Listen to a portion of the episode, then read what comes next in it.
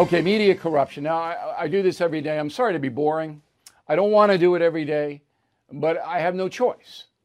So we reported yesterday that on Friday, last Friday, the biggest story in the land, in the country, by far, was the Jussie Smollett guilty verdict. Okay? There was not a bigger story. It wasn't even close. The Kentucky tornadoes didn't happen until the weekend. Okay? So everybody was covering it, but not MSNBC, run by NBC News. So from 7 o'clock in the evening until midnight, that's prime time and more, not one mention of the Jussie Smollett verdict on MSNBC. I have never seen anything like it. Again, this is NBC News. Didn't mention it. Total blackout. Why? Because 24% of MSNBC viewers are African American, according to Public Opinion Strategies market research study. All right? 24%. And from the beginning, MSNBC said Smollett was innocent. The Trump people beat him up and wanted to hang him. Now, over and over and over. So then when the verdict comes in and he's guilty, we don't mention it. I mean, it's incredible. So that was on the back of Chris Cuomo getting booted out of CNN and Chris Wallace leaving abruptly, to say the least, Fox to go to CNN. And now we have Brian Williams pending. I wouldn't be surprised to see him go to CNN. But I think he's got another offer someplace else. So to put all this confusion and corruption into perspective, who better than our go-to media guy, Bernie Goldberg, high in the mountains of North Carolina, and he is the purveyor of bernardgoldberg.com. So where do you want to start? I mean, it's implosion in the corporate media, no doubt about it. I want to start with your word corruption, which is the exact correct word. Let's take the Chris Cuomo case. I have said very publicly in the past that you can't cover your friends because there are too many conflicts of interest. And if you can't cover your friends, you sure as hell can't cover your brother. You can't be someone who's mapping out strategy because you have to be honest with your audience. As to whether he should have been fired or not, I don't care one way or another. And the reason I don't care is precisely because of what you just said about MSNBC. The corruption at cable news, not just MSNBC, but all of cable news, is so extensive that the Chris Cuomo thing is just one aspect of it. If they fired him, that's okay with me. If they didn't, that would have been okay with me. But the corruption of cable news in general is much bigger than Chris Cuomo. All right, but you know how it works because you worked at CBS News for, I think, 75 years. I mean, you took over after McKinley was assassinated, and then you just went on and on and on. So it's impossible for me to believe that Jeff Zucker, the head of CNN, didn't know that Chris Cuomo was helping his brother, Governor Andrew Cuomo. That is impossible. Am I wrong? Well, the first thing, before I get to that, I have an alibi on when McKinley was shot. I was not at the scene that day. I was at the gym that day. Yeah, I'm guessing. I'm guessing. Look, what Jeff Zucker knew and what he didn't know. This is another thing that doesn't register on my give a crap meter. And Bill, it's because the corruption is too widespread. I'll tell you what he did know. He did know that CNN can't get enough of stories that make Donald Trump look bad, but they don't want to do too many stories that make Joe Biden look bad. They don't do stories about the mess at the southern border, but they do stories about Donald Trump. That Zucker, whatever he knew about Chris Cuomo, and I suspect you're right. I suspect that he knew more than he was saying, but he figured maybe we can get away with this. At some point he realized, this is going south. I'm not going to let it affect me, Jeff Zucker. Chris Cuomo's got to go. Right. But he's not fixing the rest of the corruption at CNN, and neither are any of the other people who run cable news operations fixing the corruption at their outfits? No, because the corporations don't care. They just want as much money as possible. Now, exactly. CNN is rebranding, and that's what Chris Wallace is all about. Okay? So I was taken by surprise. Fox News was taken by surprise. They had no idea, all right, that Wallace signed a deal with CNN.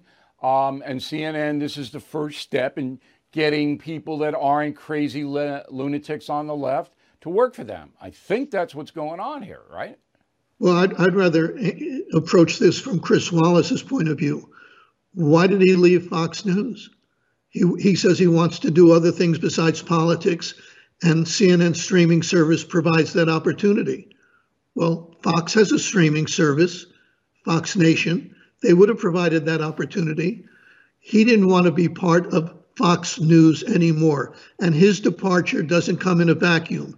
Just last month, two prominent conservative contributors, Jonah Goldberg, no relation, and Stephen Hayes, left because they have had enough, or they had had enough of what Fox News had become. And what it became was, as one person put it, the Trump administration in exile. And I'm pretty sure, I have, in fairness to your audience, I have no inside information, but I'm pretty sure Chris Wallace left not because CNN provided him an opportunity to do other kinds of things, but because he was fed up with what Fox News had become. I don't know about that. Chris is a social creature, and the winds in Washington where he lives and socializes are decidedly against Fox News. They always have been, right, but not to this level. All right, now you have abject hatred of Fox News. It was tolerated when I was there. I still got access to Barack Obama and most Democratic politicians on the Factor. Now, never. The hatred is so high. And that's because of Donald Trump. There's no doubt about that. So I think that Mr. Wallace got an offer that paid him commensurate with what he was making at FNC. And he said, hey, this is much better for my life in general, so I'm going over there. I think that's what happened. Yeah, but that's not much different. I'm just putting a little emphasis on Chris Wallace's side. He could have stayed at Fox. There was nobody wanted him out of Fox. Yeah, but if he didn't want to be part of what Fox News has become. And that is, as I said a few seconds ago, the Trump administration in exile. It wasn't that way when you were there, Bill. It wasn't that way when I was on your show as a regular. We were hard on candidate Trump, and we were fair and treated him the same way. But I disagree with you in the sense that in Washington, D.C. now, if you work for Fox News, you're a pariah. Oh, I agree with that. And that wasn't the way it was 5 years ago. Okay. Do you think Fox News is today what it was 5 years ago? No. Oh, absolutely not. I mean, the whole thing has changed. But the individual show that Wallace was doing, Fox News Sunday, and his commentaries on Bret Baier and others, they didn't change. He did exactly what he did forever and could have continued doing that. Fox News management didn't come to say to Chris Wallace, you better like Trump. They never did that, and he was walled off from everybody else. So what other people on Fox were doing didn't directly affect him except in the social realm. You see my point? Yeah, I'm willing to accept that, but let me ask you this. How sorry do you think, and you probably have better information than I do, how sorry do you think Fox is that he left? It makes him look bad. I mean, it certainly does, because he was a moderating force. The Trump people didn't like him, but he was only doing one show on Sunday, so it didn't matter. But anybody who has been critical of Donald Trump, you could be a rock-solid conservative. You could dislike everything about liberal Democrats in Washington. But if you said anything negative about Donald Trump, you were in Fox's crosshairs. And well, maybe not Chris Wallace. Maybe not Chris Wallace. I'm willing to be with you on that. Chris Wallace may have been bulletproof, but he was. They weren't going to mess with him. But a guy like Geraldo, he's critical of Trump sometimes. They don't. You can be a liberal and be critical of Trump, but you can't be a conservative and be critical of him. But here's the difference. There's no order that I know of, and I know because my producers that I train, they're still there over there. There's no order for anybody on Fox News to give Donald Trump favorable treatment. That doesn't happen. Okay. You don't need a memo, Bill. What? You don't need a memo. Everybody has them. Everybody got the message. But they choose people to put on the air who are Trump supporters. Yeah. Right. I mean, okay. But there's no order like MSNBC. We order you not to cover Jussie Smollett. That doesn't happen. See, that's the difference, the degree of what's happening over there. But I agree with you that the whole tempo of FNC has changed. All right. And Chris Wallace didn't like the change. Right. And so he left. That's all I'm saying. Okay. Now, when you look at, first of all, I'm both angry and sad that traditional journalism has blown up, and it'll never come back, in my opinion, in this country, because these corporations don't care about information. They don't care about the American people. All they want to do is make money. Okay? So I'm angry because I see the corruption every single day, and I have to live it. I mean, just the Trump tour, the corruption on that, the reporting on that, was just staggeringly dishonest. And I'm sad because it hurts the country. Who are we going to have watching these politicians now? There's nobody left. It doesn't make me angry, and it doesn't make me sad. Not because you're wrong. Every syllable you said is correct, but because I know that I can't do anything about it. It is so far freaking gone that I could talk. I'm talking into the wind when I complain about this stuff, and I'm just tired of it. They have corrupted the news, and you know what? You know who gets away with a lot of this? The audience, because they're giving the audience exactly what the audience wants. The audience wants corruption. They'll all say, the people listening to us right now will say, that's not true. I don't want corruption. I want honest news. No, I don't think so. Some of you do. Many of you don't. Many of you want your own views, your own biases, your own values shot right back at you as you sit at home and watch television. And that's why they do what they do, as you. All right, but all of the audiences are dwindling now. All of them are they're all going down, so that, yes, you're correct. There are some people who want to hear their own beliefs parroted right back at them. But it's the golden age of cable news, and I invented it, is over. And network news is even worse. That's even worse. I can tell you why you're right. I'm just one person. But I can't count how many people have come to me and said, I can't watch that anymore. That's right. That's absolutely right. And it's the same every night. All right, go bernardgoldberg.com is a good website for you to go, because Goldberg's a feisty guy, and he writes what he believes, and then you can kick it around. And so that's what a good website does. But I noticed that unlike BillO'Reilly.com, which has this magnificent Christmas store, you don't have a Hanukkah store on bernardgoldberg.com. Why? I was expecting, to get some nice Hanukkah gifts.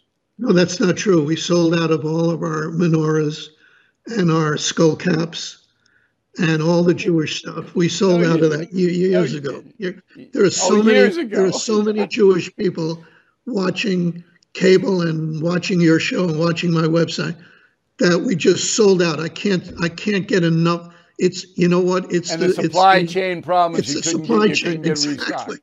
Exactly.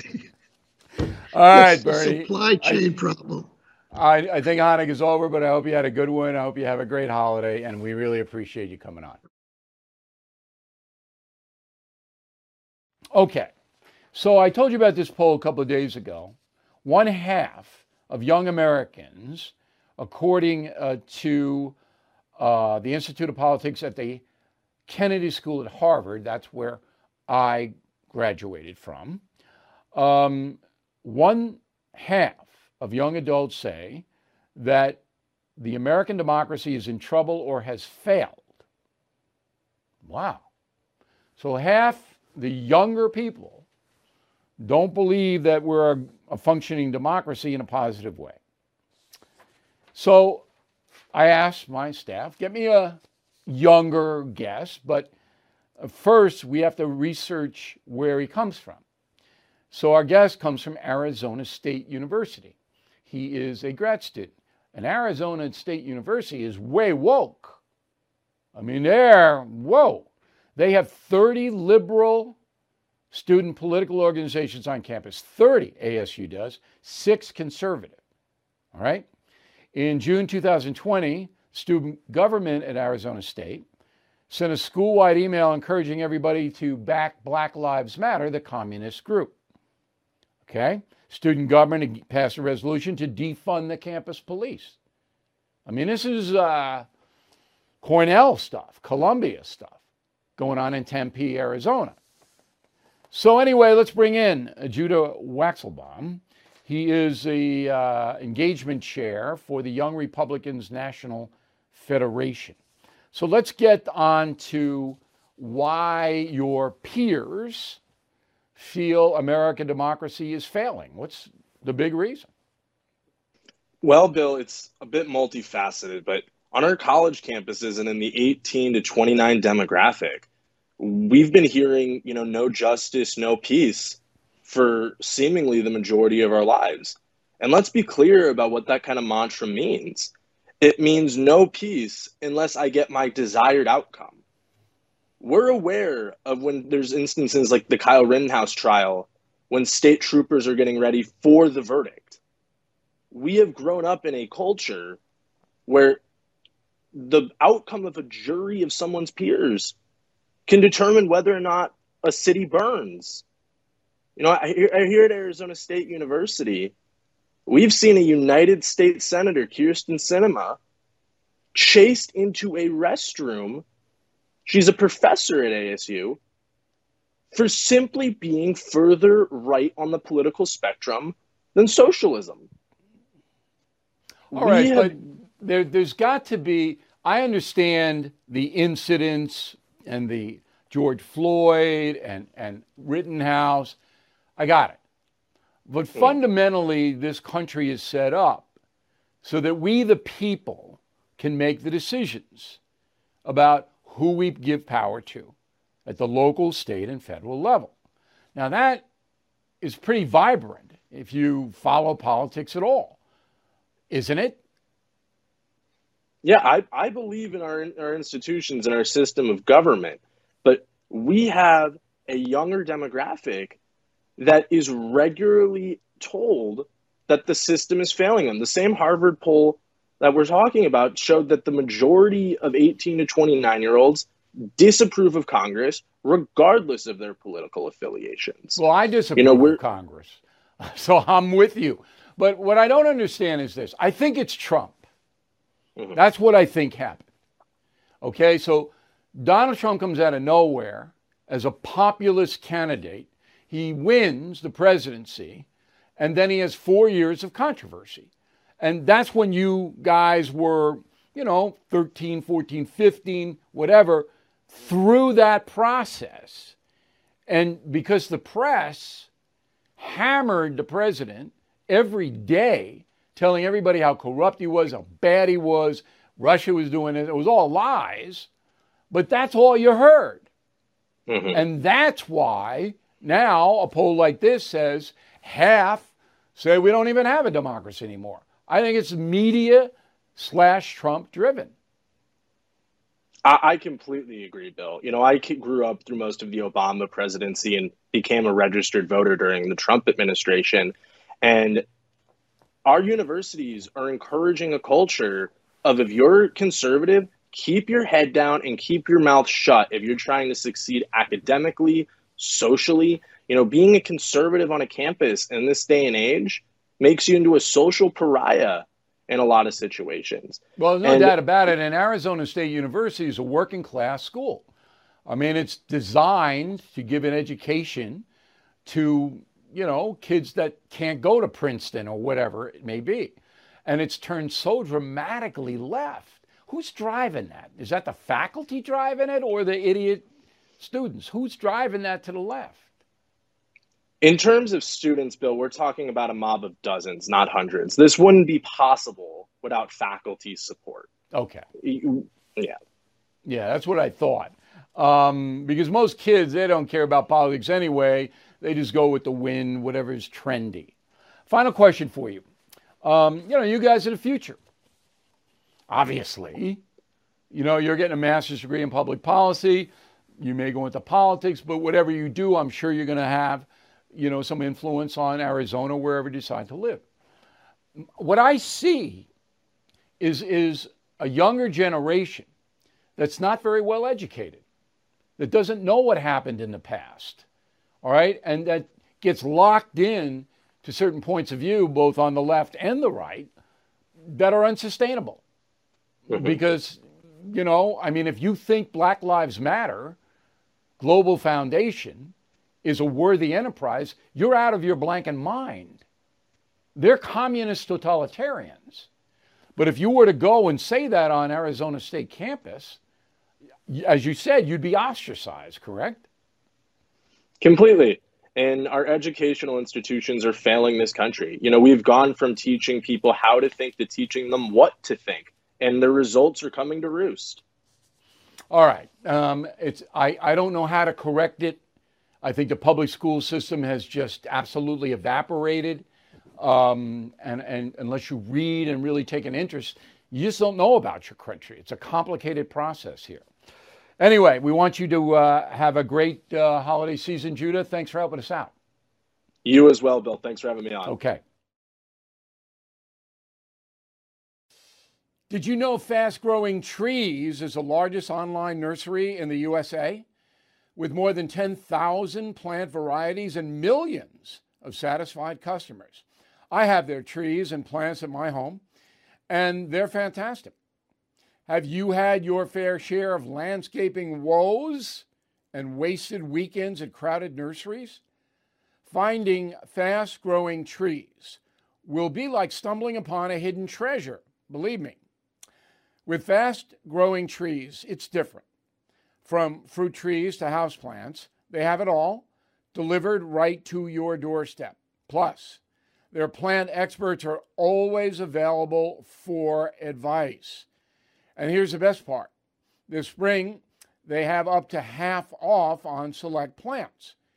And my audience can get an extra 15% off by using promo code BILL at checkout. So please go to fastgrowingtrees.com, use promo code BILL at checkout.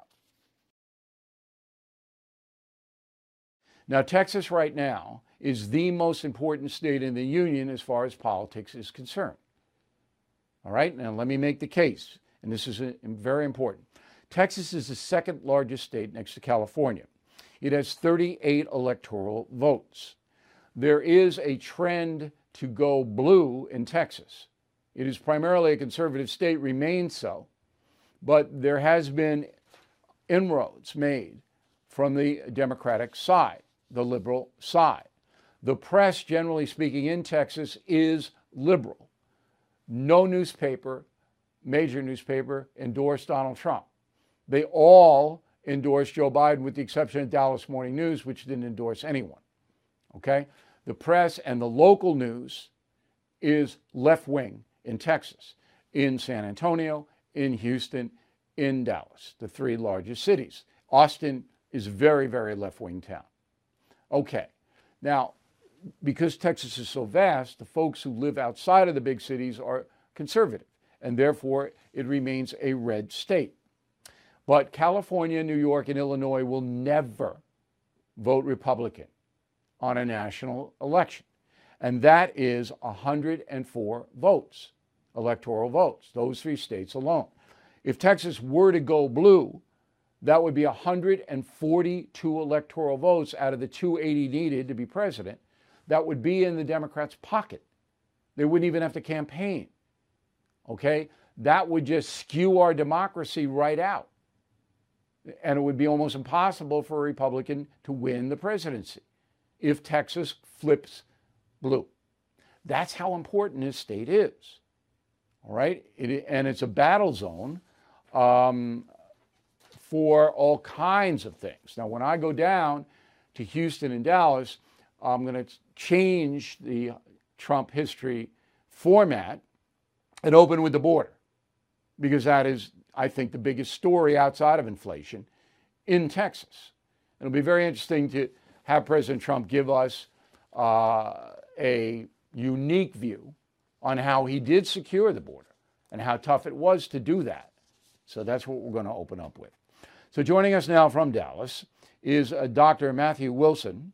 He's the director of the Center for Faith and Learning at SMU, Southern Methodist University, and he teaches political science there as well. So we're pleased to have you. In my description of Texas, am I making any mistakes? No, I think you're exactly right. I think Texas remains a state that leans right, leans Republican, but not to the degree that it once did. And so it really is a linchpin for the future of American politics and the party balance in this country. Now, what has driven it left? There are a variety of things. Part of it is demographic change. So Texas is a majority-minority state. That is, African Americans, Asian Americans, and Latinos together comprise a majority of the population of the state of Texas. So that demographic change has been an important factor.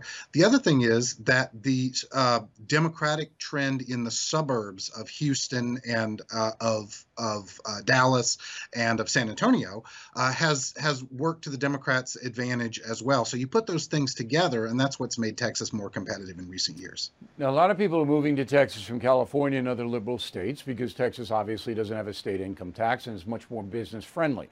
Those people bring their liberal sensibilities. Are you seeing that? You know, people talk about that a lot, but the data actually suggests that that's not really the case, that actually people who have moved into Texas from other parts of the United States are a bit more Republican than the rest of the electorate. So the Texas move towards a more competitive politics is really not primarily about people moving in from out of state, because some of them do bring conservative sensibilities because they have seen things in places like California that they really object to and don't want to see replicated in Texas. Okay, so Texas's political future lies in the hands of Latinos. And a recent poll said that they're pretty much evenly divided, Latinos are, between the Republican and Democratic Party, 37% each. I noticed that in Starr County, down on the border, that went for Trump. And I don't think it's ever been voted Republican before. It's always been a Democratic county, but because of the chaos on the border, people down in the border regions are getting more conservative or supporting Republicans in greater numbers.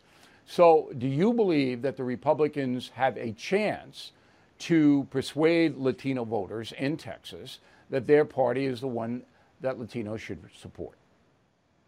Absolutely. And this is really the story politically in Texas going forward. And I would argue it's one of the most important stories in American politics going forward, is what happens with Hispanic or Latino voters.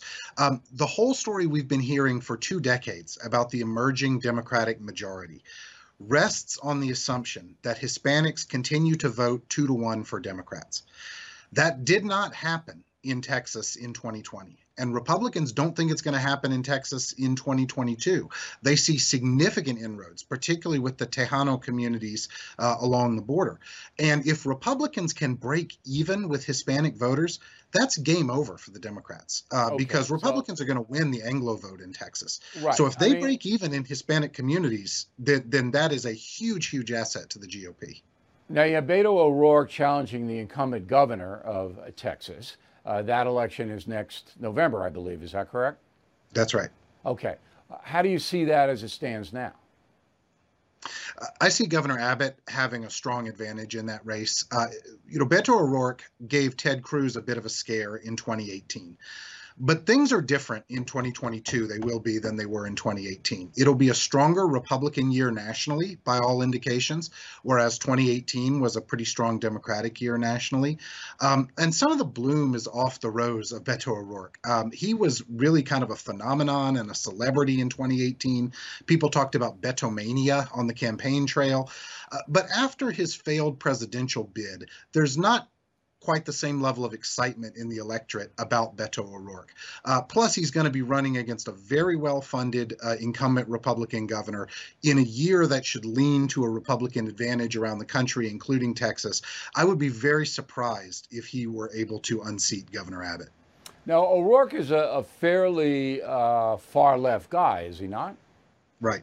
Yeah, certainly to the left of the median Texas voter. I think that's safe to say. All right, final question. When I worked down there in Dallas, it was not a liberal media, generally speaking. Now it is in Texas. How did that happen? Well, I think it mirrors trends that we've seen around the country that just disproportionately, by and large, and there are exceptions, but by and large, people who choose to go into the career of journalism lean to the left.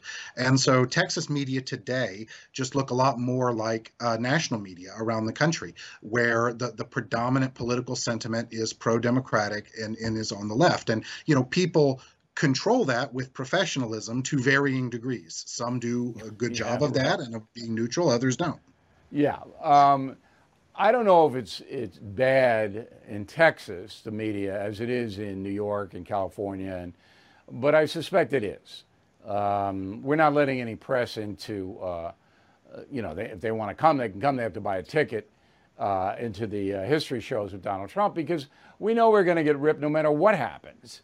And I expect that to happen in the Houston Chronicle, Dallas Morning News. Maybe I'll be pleasantly surprised, but I would be very shocked if we get a fair treatment down there. Last word. I would say that the media have been particularly critical of President Trump. They will continue to be largely critical in his post-presidency. But what I'll say about Texas and about Texas politics is look next year at what happens with Hispanic voters in Texas. If Republicans do well among the Latino vote in Texas, that bodes well for the GOP, not only in this state, but around the country in the years to come. And Democrats see that erosion of Hispanic support as a five-alarm fire, and they are very concerned about it, and it definitely bears watching. I mean, inflation hurts working-class people. There's no doubt about it. Hey, Doctor, we really appreciate your expertise. You were a great guest. Thanks for helping us out. Thanks for having me. Okay. Everything is expensive these days, you know that. The government is printing trillions of dollars and consumer prices higher than ever.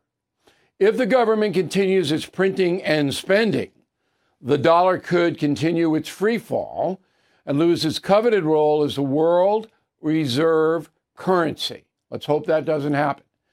But there are a few things you can do right now. American Hartford Gold can show you how to protect your money, your retirement, your hard-earned savings against inflation by helping you diversify a portion of your portfolio into physical gold and silver. Start with a short phone call, and they can have physical gold and silver delivered right to your door or put inside your 401k or IRA. So please call or text them right now.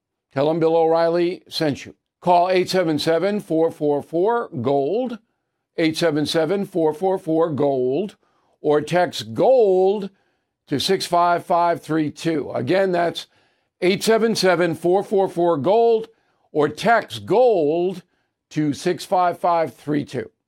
I'm Mike Slater from the podcast Politics by Faith. This is a crazy time in our country. It's stressful. A lot of anxiety, and it's going to get worse. And I realized that one of the things that helps me take away the stress is realizing that there's nothing new under the sun. So on this podcast, we take the news of the day and we run it through the Bible and other periods in history to realize that we've been through this before and we can rise above again.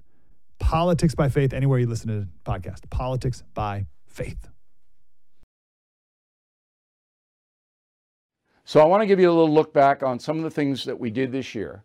And then we're going to have a special with Holly, the Christmas dog. So hang tough. Roll the tape. So you're going to have, if Biden wins, you're going to have illegal immigration, boom. You're going to have tax rise, boom. You're going to have a lot of social programs. So Trump did a lot of executive orders. They're all going to go. And there'll be a lot more regulations on oil, all of that. And then you're going to start to see the unintended consequences of all of that. When Donald Trump took over as president, there were caravans, thousands of people coming here. And for the first 3 years, they just came and came and came. What drove that? So the problem of illegal family migration and illegal minor migration really began in earnest in 2013 and 2014.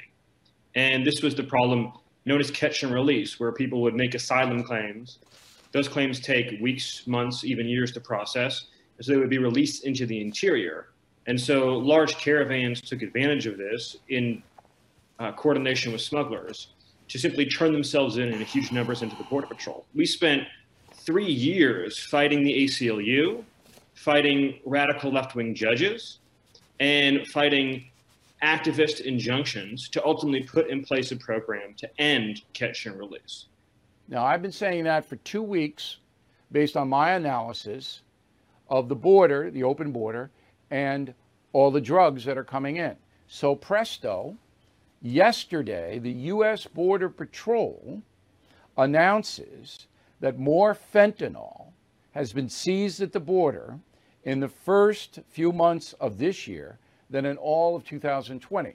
Many African Americans believe that police in general give blacks a harder time than whites.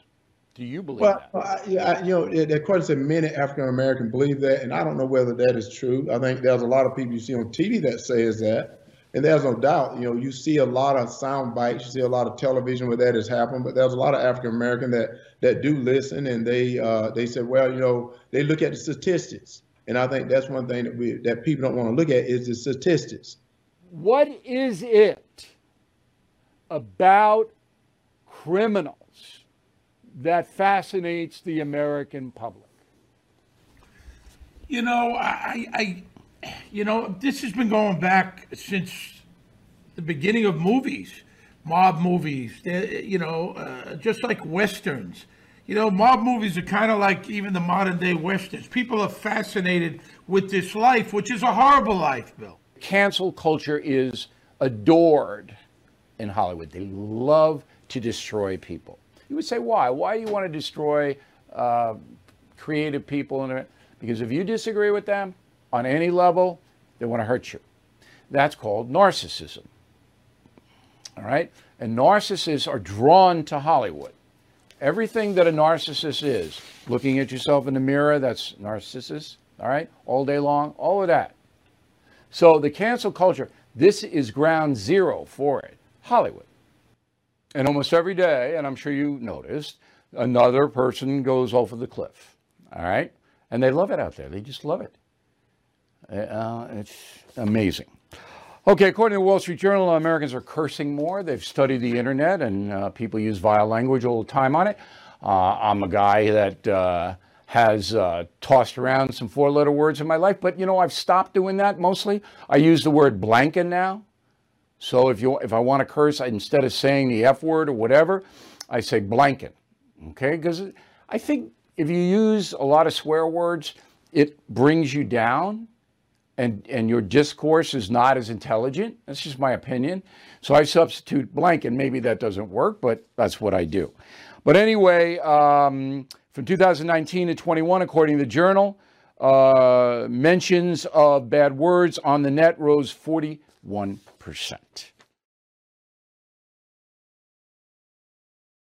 There are 12 U.S. cities, all led by Democrats, which are breaking the annual homicide records. They are Philadelphia, Indianapolis, Columbus, Ohio, Louisville, Baton Rouge, Louisiana, Albuquerque, Tucson, Portland, Oregon, Rochester, Toledo, Ohio, Austin, Texas, St. Paul, Minnesota.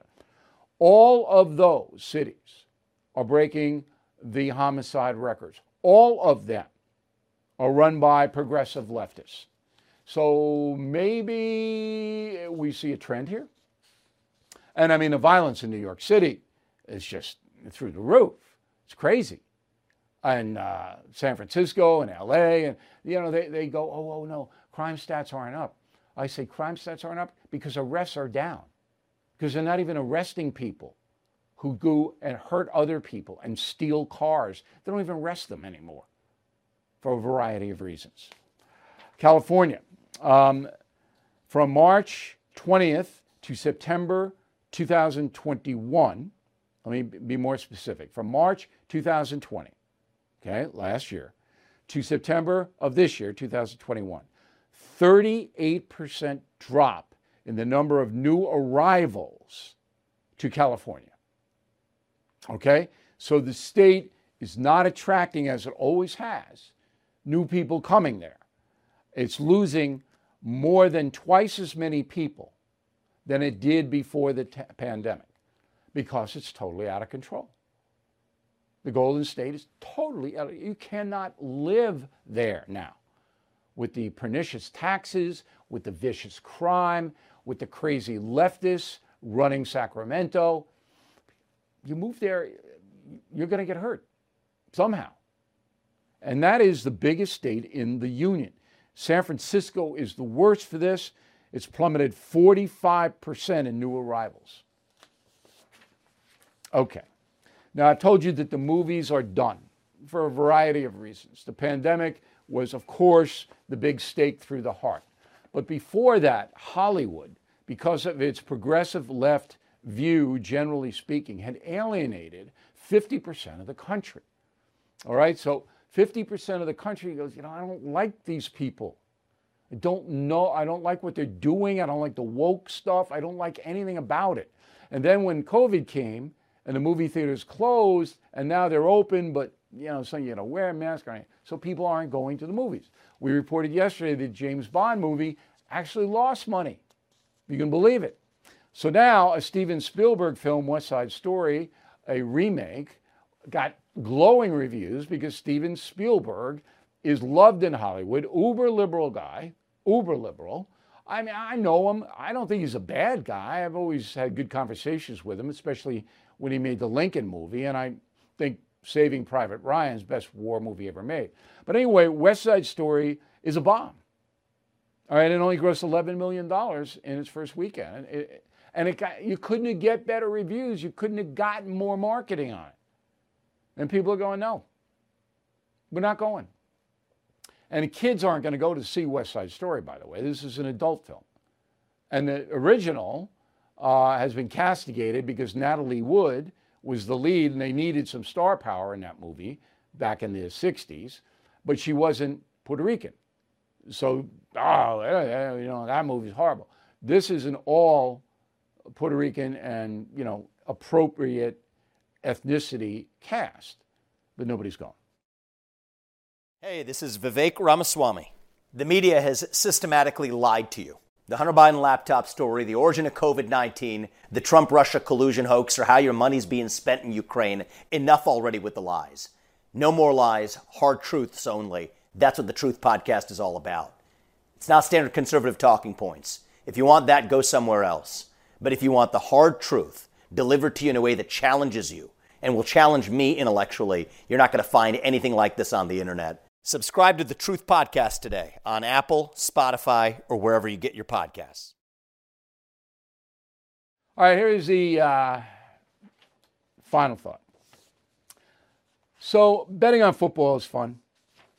I've done it. You know, I don't bet a lot, but it's fun. And I understand the allure of it. And it used to be illegal, but now it's not. 32 states have legalized sports gambling. And the National Football League is way, way behind it because for them, money is everything. Roll the tape. Good to have you boys back. You know how it is. You never really left.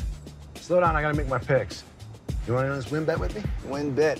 I like where your head's at, but Boston's not covering. Sure they will. You gotta do what he says. He's driving. That's not a rule. Win bet, huh? Yep. Bet any game, any time, and you bet with win, so it's the best.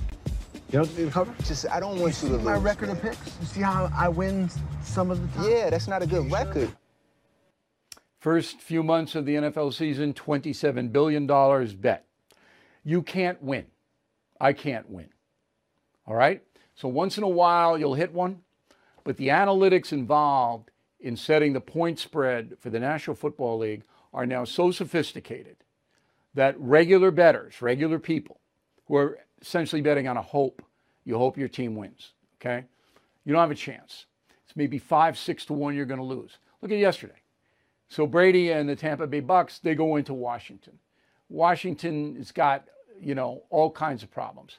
Washington kicks their butt. And that happens across the board every week. But we don't know why. The gamblers, the bookies, the odds makers, they do know why. Because they have analytics and information that we don't have. So it's like going to Vegas and taking that dice. You're going to throw it. You're going to bet. It's all luck, 100%. Now, some people say, oh, I know a lot about football, and I do. And I can figure it out. You can't. The problem is that younger people, 750,000 young Americans, as estimated, between the ages of 14 and 21, have a gambling addiction. And if any of you know somebody who has one, that's a life destroyer. That's like narcotics. And now with all these, you know, Ben Affleck and all these people yucking it up, and, you know, it's like, oh, this is harmless. It's not. Now, if you're going to bet, you bet $50, something like that. You keep it reasonable. You don't bet stuff you can't afford because you're going to lose way more than you win. And you'll never hear that on the NFL commercials or anyplace else because these guys are making tons of money shilling for sports betting. That is the final thought of the day. We appreciate you watching us tonight. We hope you enjoyed the program. Bill at BillO'Reilly.com. Name and town if you wish to opine. We'll see you tomorrow.